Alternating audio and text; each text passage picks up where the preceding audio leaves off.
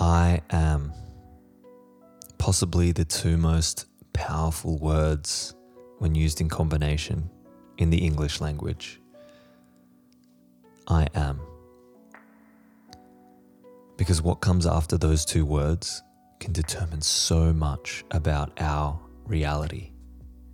You could say, I am lonely, I am a waste of space, I am weak, I am afraid, I am ugly.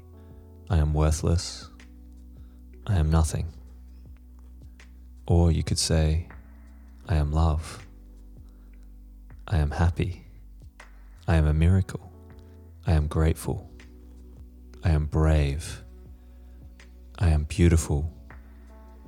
I am worthy.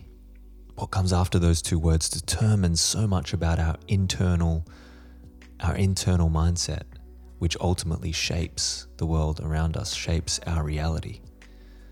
You are enough. You are worthy and you are of value just by being.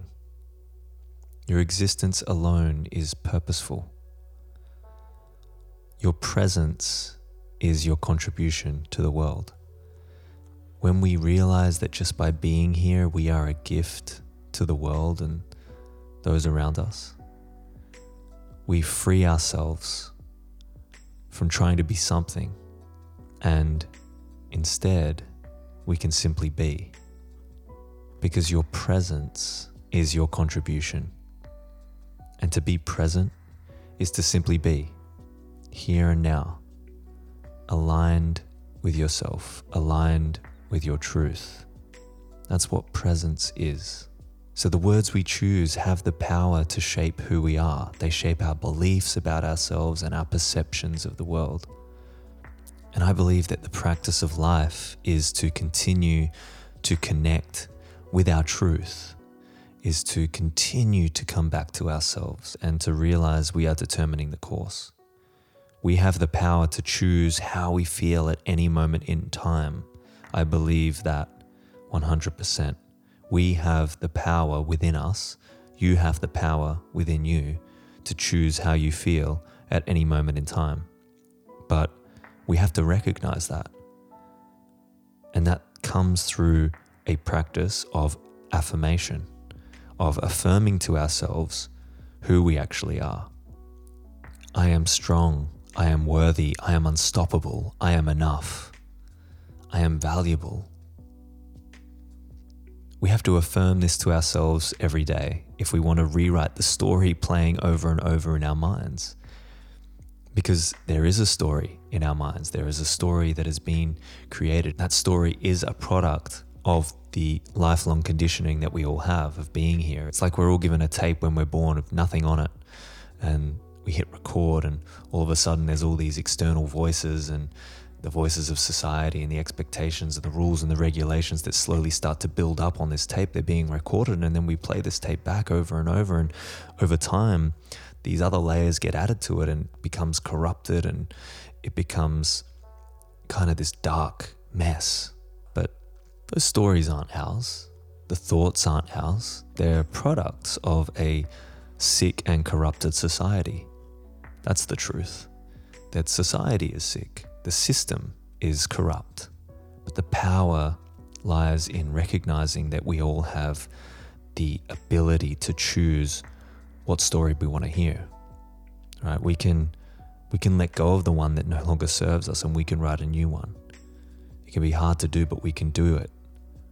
We can write a new story that's empowering and that serves us, one that's true to who we are and helps us get back into alignment with that truth because that's ultimately what we need to do.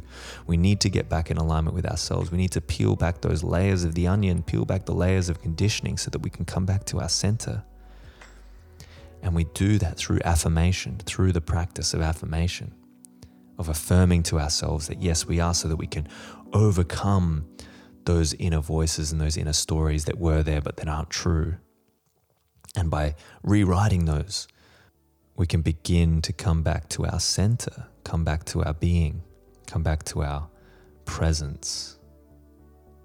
Because deep down, we are all an infinite force, just wanting to be set free and express itself fully.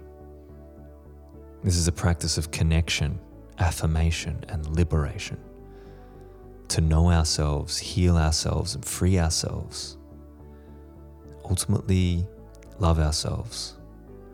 We need to love ourselves and we need to have compassion for ourselves.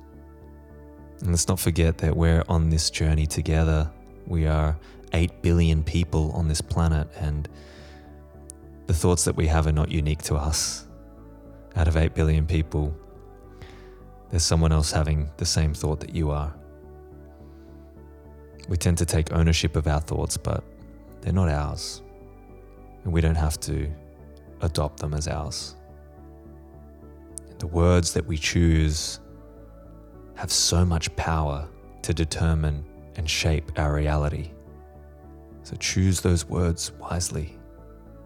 Choose the words that are going to empower you. I am strong. I am worthy.